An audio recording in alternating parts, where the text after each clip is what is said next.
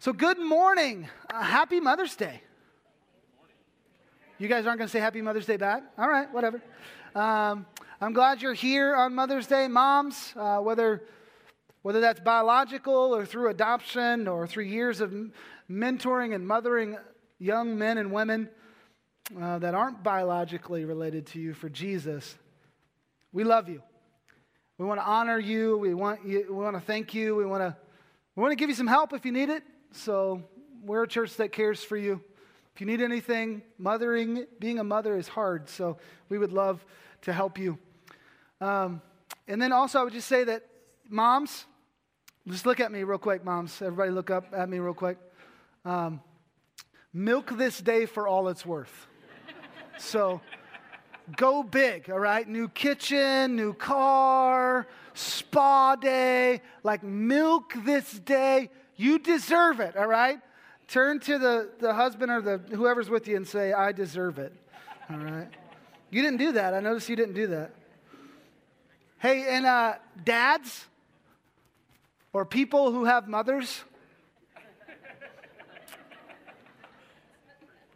do, do something. Just do, just do something. I don't care if you don't have any money and you don't have any artistic ability, make that card, okay? Make the card. Doesn't matter what she says. Your mom, your wife, if they say, like, oh, it's no big deal, I don't want anything for Mother's Day, lies, all right? It's all lies. It's lies. You have to do something. Get your kids together and do something for your mom, for your wife, whoever it is. Trust me, you lose nothing by doing something. You could lose your life by not doing it.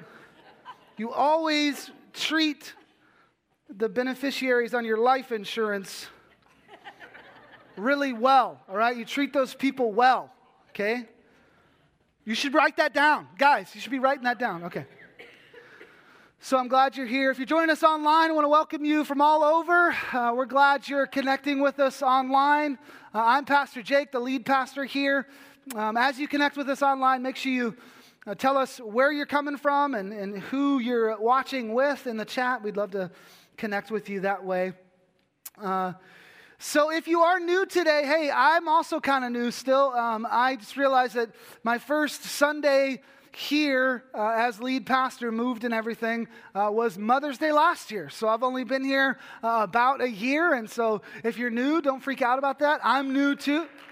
First service didn't clap for that. You guys, you guys won today. You're winning, all right?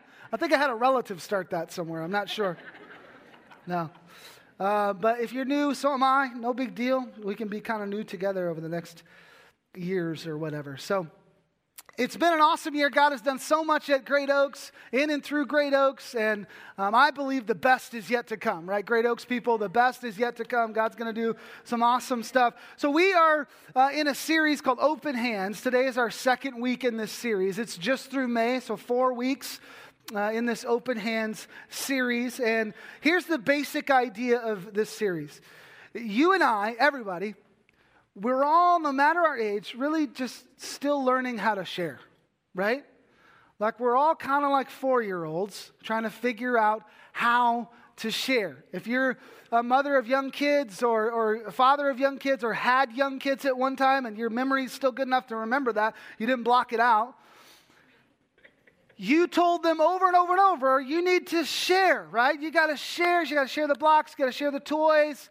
And when you went to pre K, they went to pre K, kindergarten. That was like a big skill that they were supposed to learn. I mean, the teachers like wrote about that, right? Like they write it down, like, does not share well with others, right? It's bad, okay? And so we want to share, but it's hard. Whether you're 4, 14, or 44, we're still learning how to share. And it's, it's more than just your stuff, it's more than just the toys you have, although I would say you and I are still learning how to share our toys as well. We need some help in that. But it's more than that. It's, it's really, it's everything.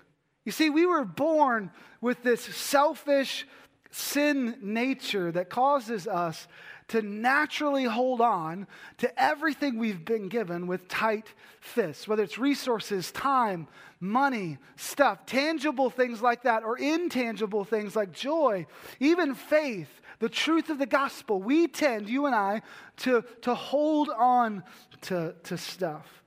It's our nature and it's our culture. Our culture screams all the time hoard, gather, keep, hold, close your hands. Our default position in life is to do life, to live life with closed hands. And I said last week, it's not hard to see that, right? I mean, just think about how easy it is to spend, but how difficult it is to give. Think about your kids. They didn't pop out of the womb like they didn't pop out of the womb at all, probably, but they didn't pop out of the womb like super like generous and willing to share, did they? No, you had to teach them that.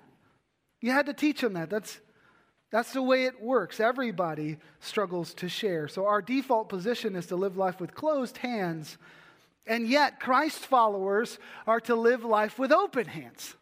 So there's this tension, our natural tendency pulling against what God has called us to do. We're supposed to live with open hands to God and open hands to people, with our stuff, our time, our faith, the truth of the gospel that God has given us to steward. With, with forgiveness and grace, we have been forgiven and shown grace. Therefore, we forgive and show grace to others. Everything in our lives, our nature, the culture, the world, the devil, it's all trying to get us to clench our fists around everything we have. And yet, God calls us to live with open hands in every way. There's this tension. So, in this series, we're going to talk about this from four different angles. Last week, we started by talking about how we are to live with open hands first and foremost to God, right? We live with open hands to God. And we really just made one point, and that is that we live with open hands to God because He first opened His hands to us, right? That He owns it all. He doesn't have to give us anything, and yet He does. He opens His hands to us so we can open our hands to God. And then the implication being that if we close our hands to God, it's because we believe that God has closed his hands towards us. He will not provide, he will not give, he will not come alongside us. Therefore, I have to hold on to everything I have, not give it to the Lord, not open my hands. And so we talked about living with open hands towards God and how that grows from a trust that his hands are open to us. If you missed any of that, you can grab uh, the video of the message online, greatoaks.church, or you can get the iTunes podcast and catch up that way. Today, I want to talk to you about being open handed with your faith.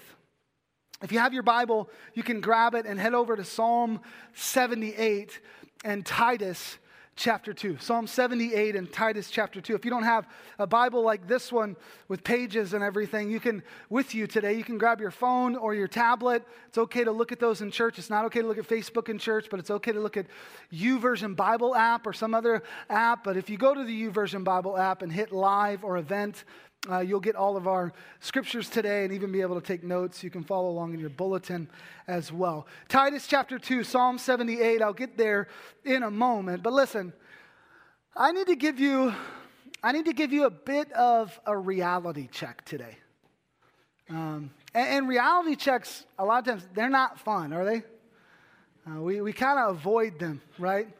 Uh, we don't want reality, we want fantasy. That's our natural tendency. And so, they're difficult. Like that, that checkup at the doctor, like you, you, he told you last year that if you don't change your lifestyle, you're probably going to die. And so now you're like, I did change my lifestyle. I eat more donuts, all right? and I have a bigger recliner so I can fit in it, okay? And I changed my lifestyle, but not in the way he wanted me to. So I'm, I'm avoiding that reality check with my doctor, or maybe it's a financial reality check. You know things aren't right in your finances. You need to sit down with your spouse and go through the numbers and try to figure out how to save up and have margin and tithe and all of that. Maybe it's financial, but you're just avoiding it. I don't want to get into it. I don't want the reality check. It's just too hard. I'm just going to live in fantasy.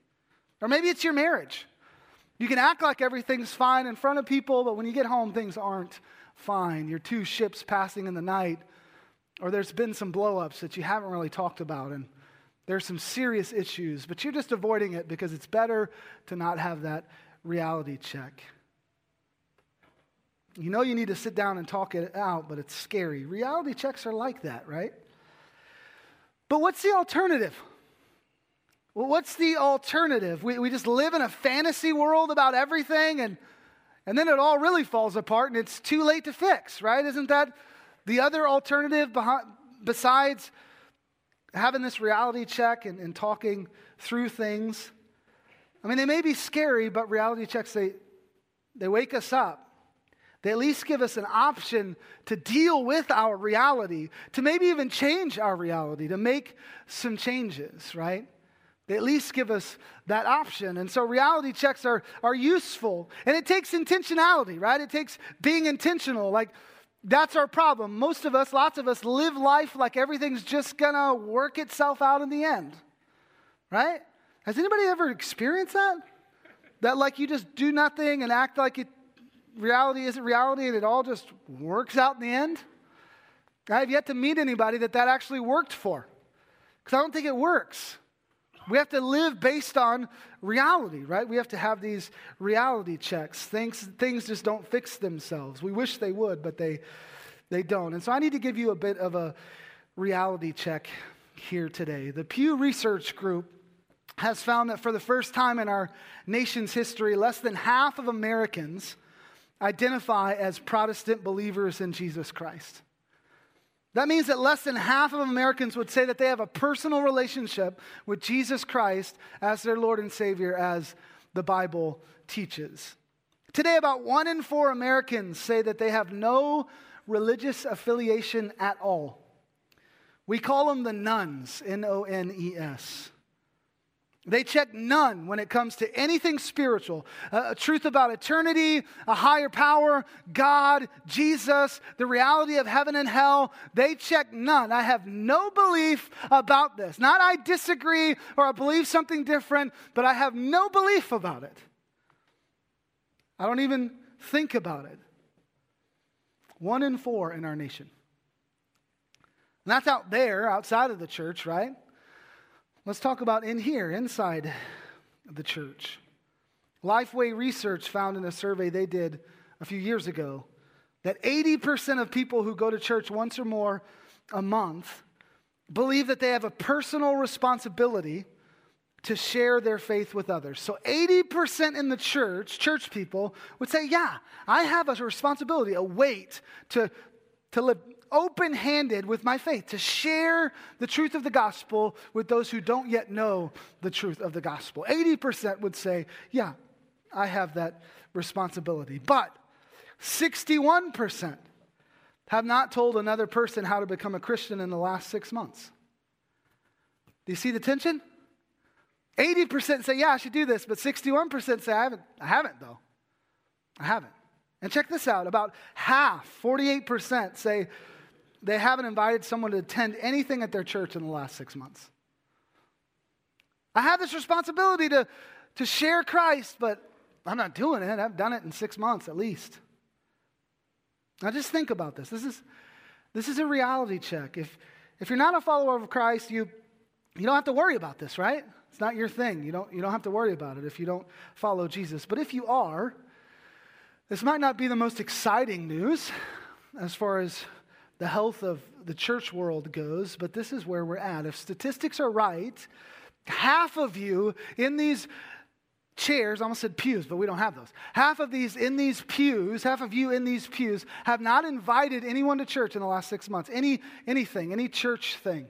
And 61% of you, three out of five of you, have not talked to anybody about Jesus in the last six months. I mean, just I don't know your life. I'm not following you around. I don't have, you know, cameras on you or whatever trying to figure out which statistic you're in, where you fall on this. So just, why don't you just be honest? I mean, it's church. Why don't you just be honest with yourself about this? Why don't you just ask yourself this question? The question's up there. Do, do I, ha, have I invited anyone to church in the last six months? Have I shared about Jesus, talked to somebody about how to put their faith in Jesus? In the last six months. And this is just a this is just an invite, right? This is just a conversation about Jesus. That's what we're talking about here. But actually, we were called to do much more than just invite or have a conversation about Jesus, weren't we? The, the Great Commission, Matthew 28, Jesus said that we are to go into all the world, all nations, baptizing people. We're supposed to make what? Make disciples. Say that with me. Ready? Make disciples. So why don't you ask yourself that question? That's a much harder question, isn't it? How many disciples have you made in the last year? Two years? Ten years? How about your whole life? How many disciples have you made for Jesus? I mean, is it like 50? Or is it more like one? Or maybe none? Listen, I'm not trying to beat you up. I'm just trying to get you to be honest about where things are, honest about your reality, about our reality. What, what's my other choice, right? I mean, what's your other choice? Just to act like things are fine, to act like we're all doing this and everything's fine? I hope you believe in the power of God in Christ, the truth of the gospel, the reality of heaven and hell. I hope you believe in those things enough. I hope, I hope that when you look into your heart, you find some compassion for those who are lost and don't know Jesus. Enough compassion and enough belief in those things. I hope you find that so that you're able to at least think that this matters, that what I'm telling you, it, it matters. An atheist once said if you if you do believe in a real heaven and a real hell and a real Jesus who's the answer, how much would you have to hate someone to not tell them about it? An atheist said that. It's a convicting thought, isn't it? If you believe those things, you must really hate people to not tell them. So I'm hoping you'd rather know the truth so you can do something about it than just live in denial like everything's okay. This is where we're at. And we're the ones to blame, right? The church, the Christians, the ones who believe in Jesus. If you don't believe in Jesus, you don't have to worry about this. But if you're a follower of Christ, then we're the ones to blame, right? I mean, we can't blame the world, can we? They don't have the message of Jesus. They don't have the gospel. They don't have, they haven't been entrusted with passing this on. It's us, the church, believers, that have been entrusted with this whole thing. We can't blame politics. We're the ones who give politicians their power, right? We can't blame time. We have the same amount of time. You and I have the same amount of time each day as every other human being that's ever lived on this planet. We can't blame time. We can't blame accessibility to the truth. I mean, the Bible is more accessible today, especially to you, more accessible than it has ever been in the history of our world. I mean, you can get like 37 different translations. You can get the parallel translations. You can grab it on your phone, your tablet. You can listen to it. You can buy a bunch of real cheap Bibles. I mean, you can get the Word of God so easily. It's unbelievably convenient and accessible, isn't it? I mean, we are the ones hoarding the truth, holding on to it with closed fists, covering the light enjoying our salvation with no thought to those outside of it. Happy Mother's Day, right? I mean, what a great Mother's Day message this is. I could have given you like a fluffy message today, one that you'd forget this afternoon. I have a file for those. Just could have grabbed the fluffy file and I don't have a file, I'm kidding. I could have given you a message today that wouldn't change anything. And I could have done the whole, like, you're doing a great job. Good job, everybody. Just give yourself a clap. No, I was kidding. Don't really give yourself a clap. I could have done that whole, like, you're doing great, but even if you're not, right? Even if you're, you're not. I could have done that, but listen, I, I'm not your cheerleader. I know I look like a cheerleader, but I'm not your cheerleader. If you want a cheerleader, you should go somewhere else. I'm your pastor. So I want to encourage you. I want to build you up, sure, but I also am tasked with telling you the truth. and spurring you on to fulfill what God has called you to fulfill in your life. So, happy Mother's Day. Open the scriptures with me, and I'll show you something that I hope will move you and make you rethink some things today. Psalm 78. Psalm 78. It's on page 488 in my Bible. Psalm 78. Verse 1. Give ear, O people, to my teaching. Incline your ears to the words of my mouth. I will open my mouth in a parable. I will utter dark sayings from of old, things that we have heard and known. If you're taking notes in your Bible or on your bulletin or in your phone or whatever, you can just write that that, that part, it just it really just means that God has not been silent that he has spoken to us, that we just have to incline our ears. He's not hiding the truth from us. It's saying we already know, we've already heard, we can have the truth. We do have the truth. The Apostle Paul later would write in Romans 1, verse 20, that we are without excuse, that you and I are without excuse. I don't have time to get into Romans 1 today, uh, but you can read it this week. It's Mother's Day, okay? I got to keep going. Stop, stop interrupting me. Verse 3 the rest of it. Things that we have heard and known that our what? Fathers have told us. So we know the truth because someone told it to us, right? Who told it to us? Our fathers, our mothers, the generation before us, right? They're the ones who passed on the truth to us. We know it because they told it to us. Let's keep reading in verse 4. We will not hide them from their children, but tell to the coming generation the glorious deeds of the Lord and his might and the wonders that he has done. He established a testimony in Jacob and appointed a law in Israel, which he commanded our forefathers to teach to their children, that the next generation might know them, the children yet unborn, and arise and tell them to their children so that they should set their hope in God and not forget the works of God, but keep his commandments, and that they should not be like their fathers, a stubborn and rebellious generation, a generation whose heart was not steadfast, whose spirit was not faithful to God.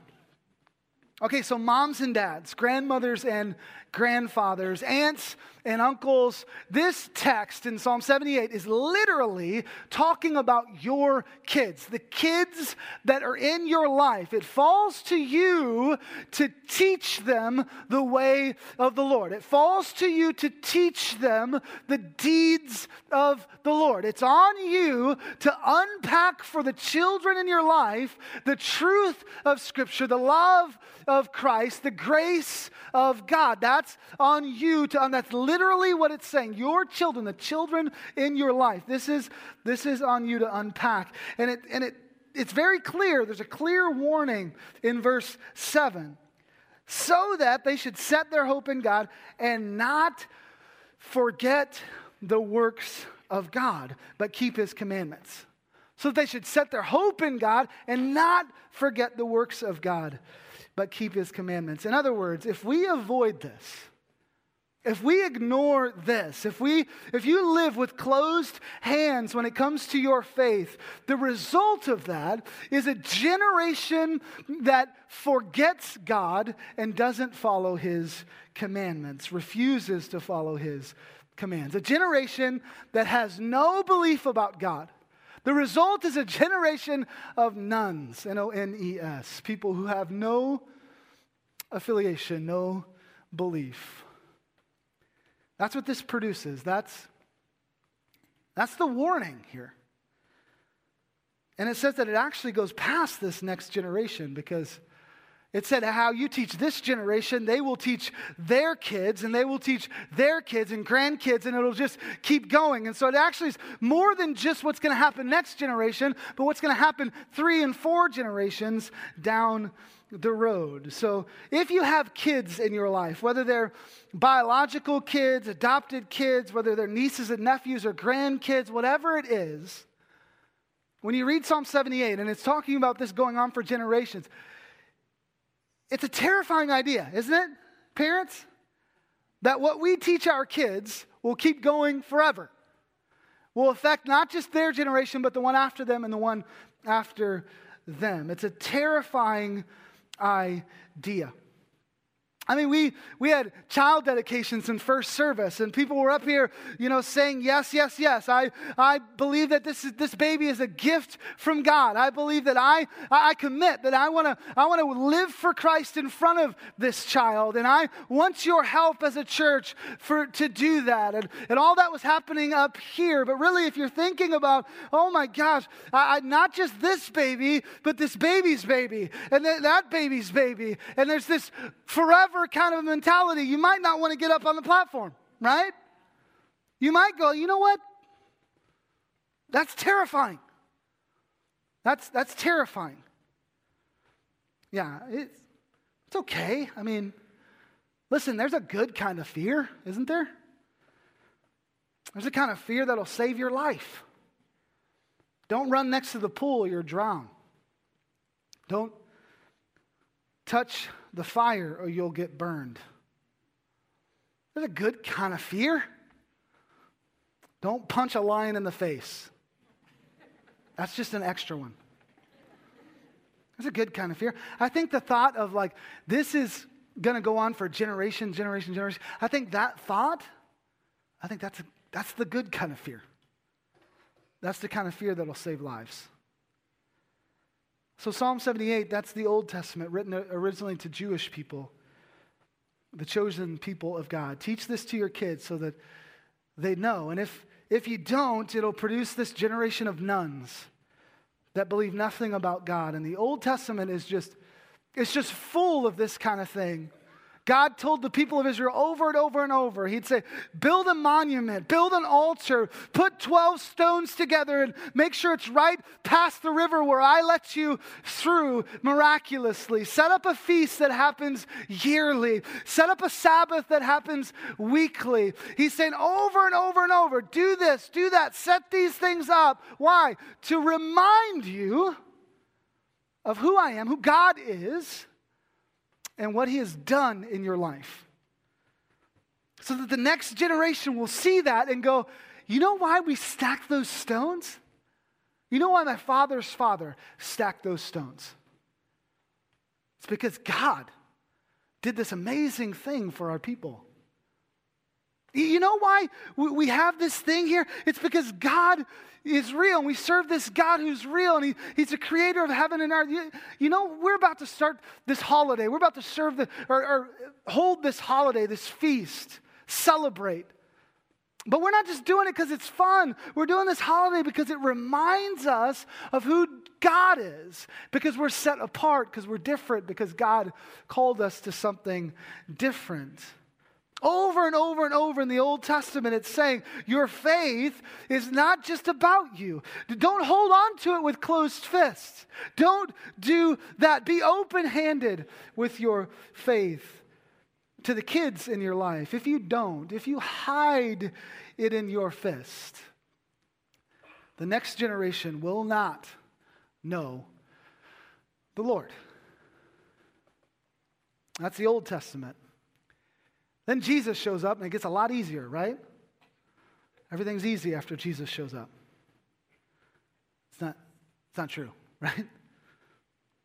We get to the New Testament. God doesn't change from Old Testament to New Testament, but He reveals Himself in a new way and He makes a new covenant with His people. And in this new covenant, it's very clear that faith is no longer just a Jewish thing. But it goes beyond that. It's clear that we're not just supposed to open our hands to our kids, share our faith with the kids in our lives, but with, with everybody. Now, I mentioned the Great Commission in Matthew 28 a minute ago, where Jesus says, Make disciples of all nations, right? All, all nations. It's everybody. It's not just your kids, but begin to live open handed with your faith to other people as well. Jesus says, Let your light shine. Don't, don't hide your light, let it shine to everybody, to all people. He uses language like, like the bread of life that gives life to the whole world, everybody. 2 Corinthians 5:20 says that we are to be ambassadors for Christ out in the world. We're to represent him. We're to live open-handed with our faith and the truth of the gospel out in the world, ambassadors. Ephesians 3:10, I've preached on this before, but it falls to the church, to us, the believers in Christ, to make known the manifold wisdom of God to the universe. Through the gospel, we've been given the, the, the, message of the gospel, the truth of the gospel, and the power of the Holy Spirit to do this. But God says it's on you, the church, to make my manifold wisdom known, my big, all encompassing wisdom known to the universe. If in case you're confused about that, it's everybody, right?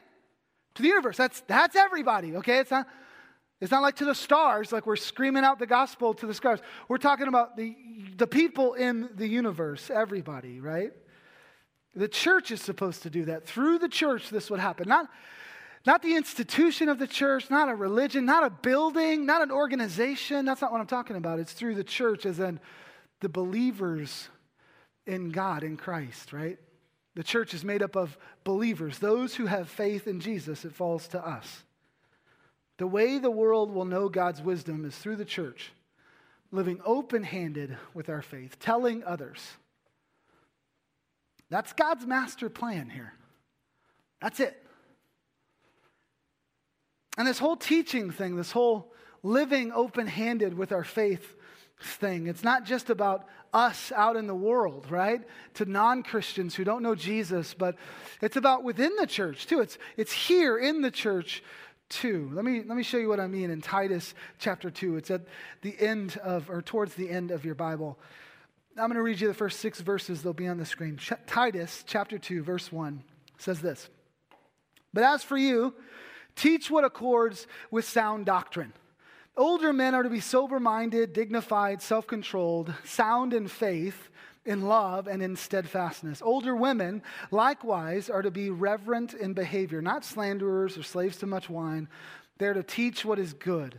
And so train young women to love their husbands and children, be self controlled, pure, working at home, kind, and submissive to their own husbands that the word of God may not be reviled. Verse 6 Likewise, urge the younger men to be self controlled. So, this is in the church. This is in here, among the body of believers. Now, I'll let you decide whether in this text you're an older woman or a younger woman, or an older man or a younger man. I'm not going to put a number on it. Not today, okay? Not on Mother's Day. That would be bad. I'm not going to do that. But I don't really think that this is talking about the extremes in age. So I, I, what I, I don't think this text is saying those who are oldest in the faith should teach, train, disciple those who are youngest in the faith. I don't think that's what it's saying. I think this is relative. That the, the question that this text is asking you is Are you older than anyone in the church? Are you older than anyone? If you are older than anyone in the church that you belong to, then you are to disciple, mentor, teach, and train those younger than you. Tracking with me? Tracking with me? Okay, I'm going to keep going because I, I don't believe you. The text is also asking this question Are you younger than anyone in the church? Because if you're younger than anyone in the church, then you are to be trained, be discipled, be mentored by someone older than you in the church, right? That's what this text is actually saying. If you're younger, you get mentored. If not, you mentor. Or even if you are younger, you're older than somebody, right? The idea is that you are constantly and consistently opening your hands to those younger in the faith than you, teaching them what you know what you've been through, helping them along. It's, this the way it's supposed to work. No matter your age, this is the way it's supposed to work. Ninth graders mentoring seventh graders, college students mentoring high school students, 25 year olds mentoring 20 year olds, 85 year olds mentoring 75 year olds right? This is the way it's supposed to work. Or 85 year olds mentoring 15 year olds. You're mentoring somebody, right? You're discipling somebody. But let me say this too, though. If, if you are in that older group, like on average, if you're more if you're older than more people than you are younger in your church, in this church, you don't have to look around, all right? I saw some people looking at, like some younger people looking at some older people. I'm like, hey, respect, all right? Respect right now. So if you if you think I think I'm probably in the middle or, or, or up from that as far as I'm older than more I'm, I'm, older than more people than I'm than I'm younger than. Um, if that's you, and especially if you would call yourself, like, like, especially if you've been doing this Jesus thing for a long time, if you would call yourself like a mature, I, I think I'm a pretty mature believer. Um, if that's, that's kind of where you're at, then I have this to say to you. We need you. I need you. The church, the body of Christ, it needs you. Mothers who have raised kids, younger mothers need you. Fathers who have raised kids, younger fathers need you. Men and women who have some years under your belt following Jesus, younger men and women need you. We, the church, we need you. So if that's you, if you are older than more people than you are younger than in your church, in our church, then my question to you is this Are you, are you involved in the lives of the younger generations of this church? I want to clarify. I did not ask, Are you involved in the church? That's not my question. My question is not, do you serve in the church? Because a lot of your minds went to, no, but I, I set up the communion. No, but I do first impressions. No, but I do this over here. No, I stack chairs, so I'm good to go. Check, box done, right? I didn't ask you that.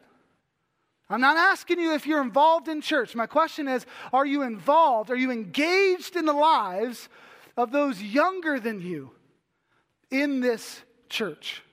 Are you training anybody? Are you discipling anybody?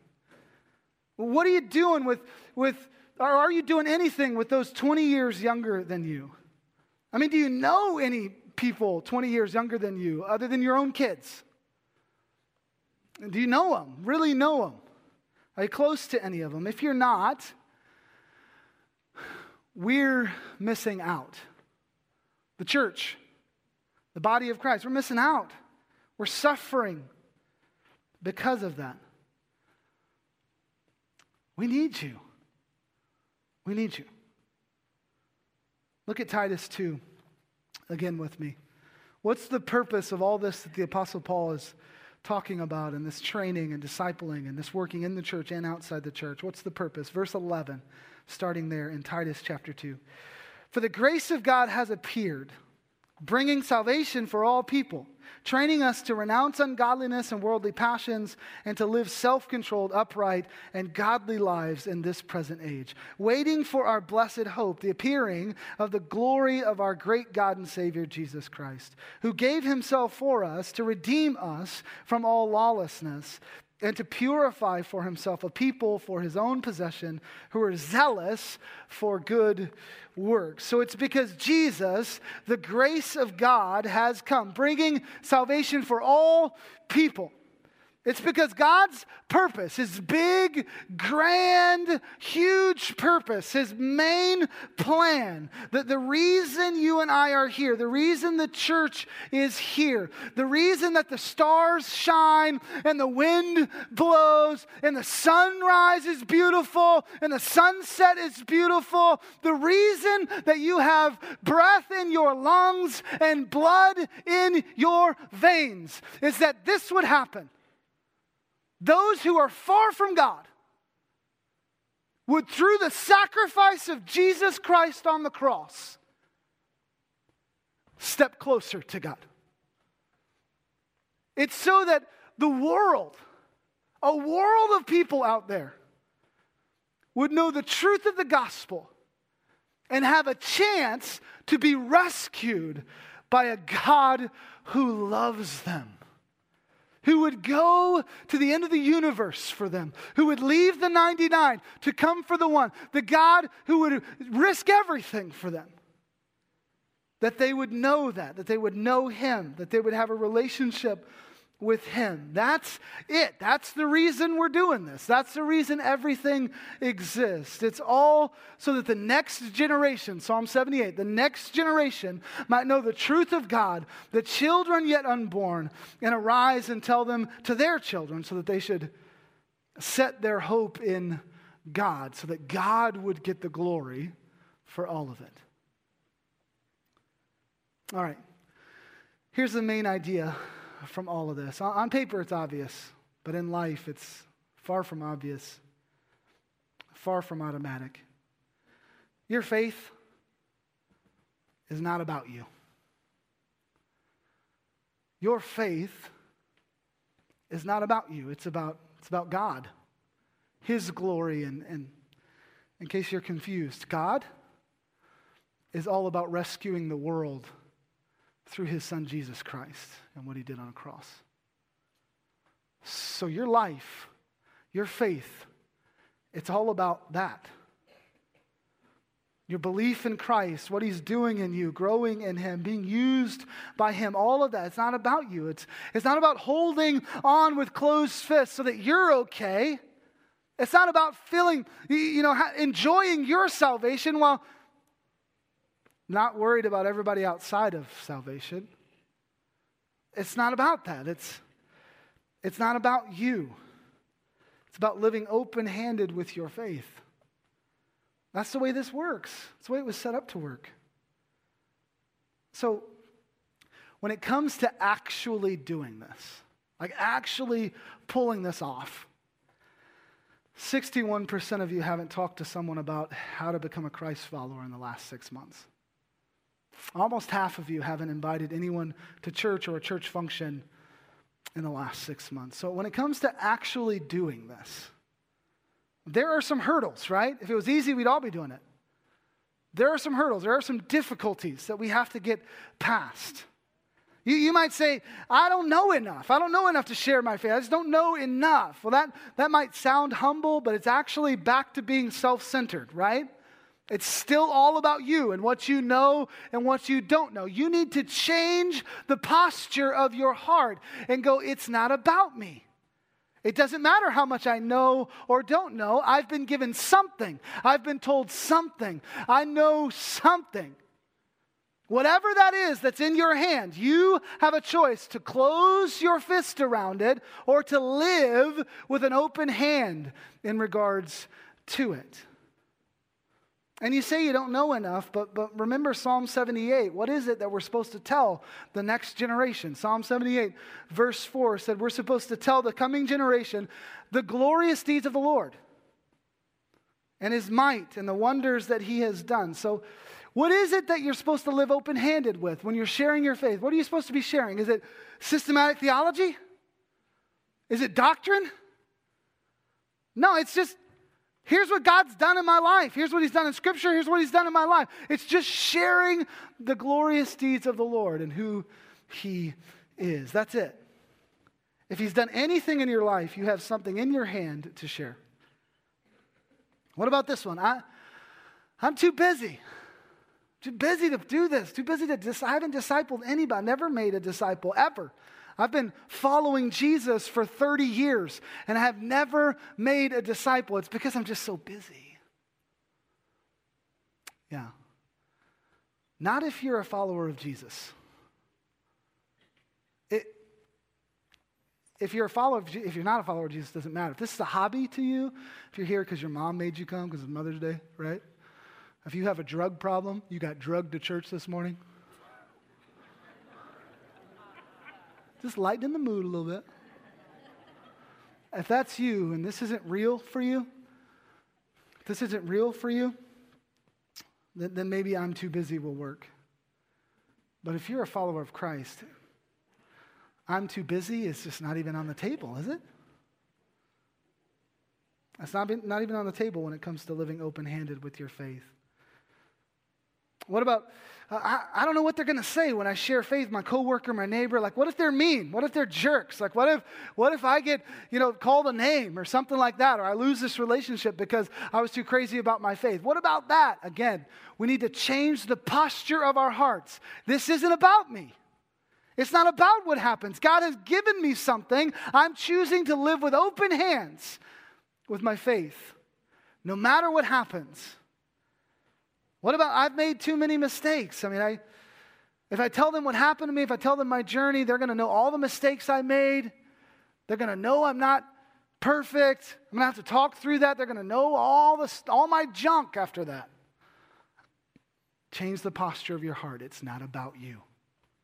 Your faith is not about you. It doesn't matter what they know or don't know. God has given you everything you have, even those experiences. He's gotten you through the valley so that you can help others. Because Psalm 78, back to that, it said in the end in verse 8 that we do this so that we that the people we're sharing with, our kids, don't become like their fathers, Psalm 78 said, who were stubborn and whatever else. So the whole idea here is that you share your mistakes so that your kids don't end up like you. Right? So I thought I'd get like a hallelujah on that or something. Thank you. So you do this so that they don't step in the same piles you stepped in. So they don't fall in the same pits that you fell in. So they don't have to go through the same things that you went through. You share your mistakes to, to help them. It's not about you, it's about the next generation. Your faith is not about you. Reality checks are hard, aren't they? But they're so much better than the alternative. I mean, if we really believe what we say we believe, aren't they better? We could have avoided this or ignored it another week, another month, another year, another decade. But it would have led to even more heartache, more trouble, and it would have been too late. At least I can say that I put this before you that I told you the truth, that you were given the chance to make a change and to not be in that 61% that haven't talked to anybody about Jesus the last six months, or 48% that haven't invited anyone to, to church or any activity at church in the last six months. But after the reality check, and we go, yeah, I need to make a change. I need to start doing this. I need to start living my life with open hands in regards to my faith. This is serious. I want to start doing this. After that, you have to realize that you can't, you, just, you can't do it alone, right? You can't do it on your own. It's bigger than you, bigger than you're able to pull off. So you need the help of the Holy Spirit. You need God's help if you're going to start living open handed with your faith. So let me just close by giving you a prayer to pray. We're giving you a prayer each week during this open hands series. Um, so this is prayer number two. We hope that you'll write these down, pray them every day or week in the month of May, and maybe even after that. Last, last week's prayer was this God, help me be convinced in every way that you will give me all that I need so that I can live with open hands to you. Here's today's Jesus, help me live like the faith you've given me isn't about me. Teach me how to open my hands to share with others the faith that has been shared with me. We're going to say this on three. I'm giving you a couple seconds to realize what I just said. Did it, did it register? We're going to say this on three together. Um, if you love Jesus, you'll say it. If you don't, you won't. Um, open. I was kidding. I was just kidding. If you don't say it, you could still love Jesus, just less than the people who say it. So, open hands prayer number two. We're going to say this on three. Ready? One, two, three. Jesus, help me live like the faith you've given me isn't about me. Teach me how to open my hands to share with others the faith that has been shared with me. All right, let me pray over you. Lord, I pray in Jesus' name. First, I thank you, God, for your word that is always true and always cuts deep into uh, and through the lies of the enemy and the lies of our culture and, and our own lies to ourselves. God, I thank you for that. I pray, as always, that whatever is of me would fall to the wayside quickly and God, that whatever is of you, whatever you want to speak today, would haunt us for the days and weeks to come, that we wouldn't forget what you're saying. I pray that you would help us, God. I beg that you would help us to live open with open hands in regards to our faith, that we would share it with others, that we wouldn't close our fist around the truth of the gospel, but we would share it freely, that we would realize our faith is not about us.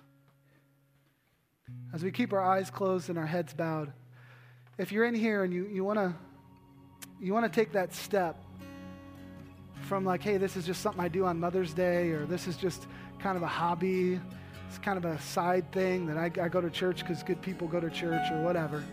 If you want to take it from that to a real faith, you want to give your life over to Christ today, I want to give you just a chance to do that with our eyes closed and our heads bowed. Maybe you're here and you're going, man, I don't share my faith because I don't really have faith. I don't really have the light in my life. I want to give you a chance to make a decision for Him today. Maybe it's, hey, I used to kind of be in when I was a kid or 20 years ago or whatever, but man, I want to. I want to refresh and renew and recommit and kind of, I want to ask God to make me a new creation today. I want to, I want to accept the truth of the gospel and be changed by it. If that's you, just with your eyes closed and your heads bowed, just, just pray that. You don't need, you don't need a priest or holy water or me to say a certain prayer. You just say what's on your heart. Just tell him, Jesus, I need you. I want to be different. I want to give my life to you. I want to commit my life to you. I want to submit to you. I don't even know exactly what that means, but I want to I want to leave here different than I came in. God, I, I need you. I need you, Jesus. Please save me. Rescue my heart. Make me new. Just say that in your own words. Just pray to the Lord right now and make that decision. If you did that, if that's you that's where you're at, whether you've prayed it just now, you're thinking it or whatever, but, but you want to give your life over to Christ and you want to be made new. You want to be a new creation today. It's serious. You're, you're serious about it. If that's you, I would love to pray with you and pray for you. So, with our eyes closed and our heads bowed, if, if you want to give your life over to Christ today, make that decision. Would you just slip your hand up for me so I can see it and I can pray for you? If you want to give your life over to Christ once and for all, yeah, I see that hand. Anyone else? That you want to give your life over to Jesus? Yeah. Okay, keep your hands raised. Let me pray for you. Lord, in Jesus' name, I pray, God, that you would that you would guard the seed that has been planted today, that you would guard it against the, uh, the lies of the enemy, against doubts. Jesus said it would find good soil and produce a plant that bears fruit for you. I thank you for saving souls, God, for being a God who rescues, who loves, who saves. We love you. And if you're in here and as we keep our eyes closed and heads bowed, just one more moment. If you're a Christ follower, I'm not going to have you raise your hand or stand up or sign on a dotted line, but I don't want you to leave here without making a decision about what we've been talking about. It's your decision. Maybe you need to talk to God about living open handed with your faith. Maybe you need to think seriously about how to disciple other people, how to share the truth of the gospel. If you're not doing that right now, I, I invite you to make that commitment between you and the Lord. Maybe you tell your wife or your husband or whoever's sitting next to you, maybe you get their help and their accountability, but you tell the Lord right now, I, am going to do differently. I'm going to step out. I, I need your help, Holy Spirit. Help me to do this. Don't leave here without making that decision. Jesus, help us to be a people who live with an open hand towards you and towards others. In Jesus' name. Everybody said, Amen. Why don't you stand with me? Here's my prayer for you today. May you realize your tendency to close your hands around everything you're given, even your faith. May the Lord help you shift the focus of your faith off of yourself. And may you open your hands. God bless you. Go to a life group this week to talk this over. And just like always, I say this every week. Just like every week, I say this don't, don't let this stop with you. Just like you've been helped to take your next step towards God, so go out in your life and help others take their next step towards God. Open the scriptures to Psalm 78 and Titus 2. Talk about living a life of an open hand with your neighbors, your friends, your coworkers. Be a Jesus follower who makes and disciples other Jesus followers. God bless you. and happy Mother's Day.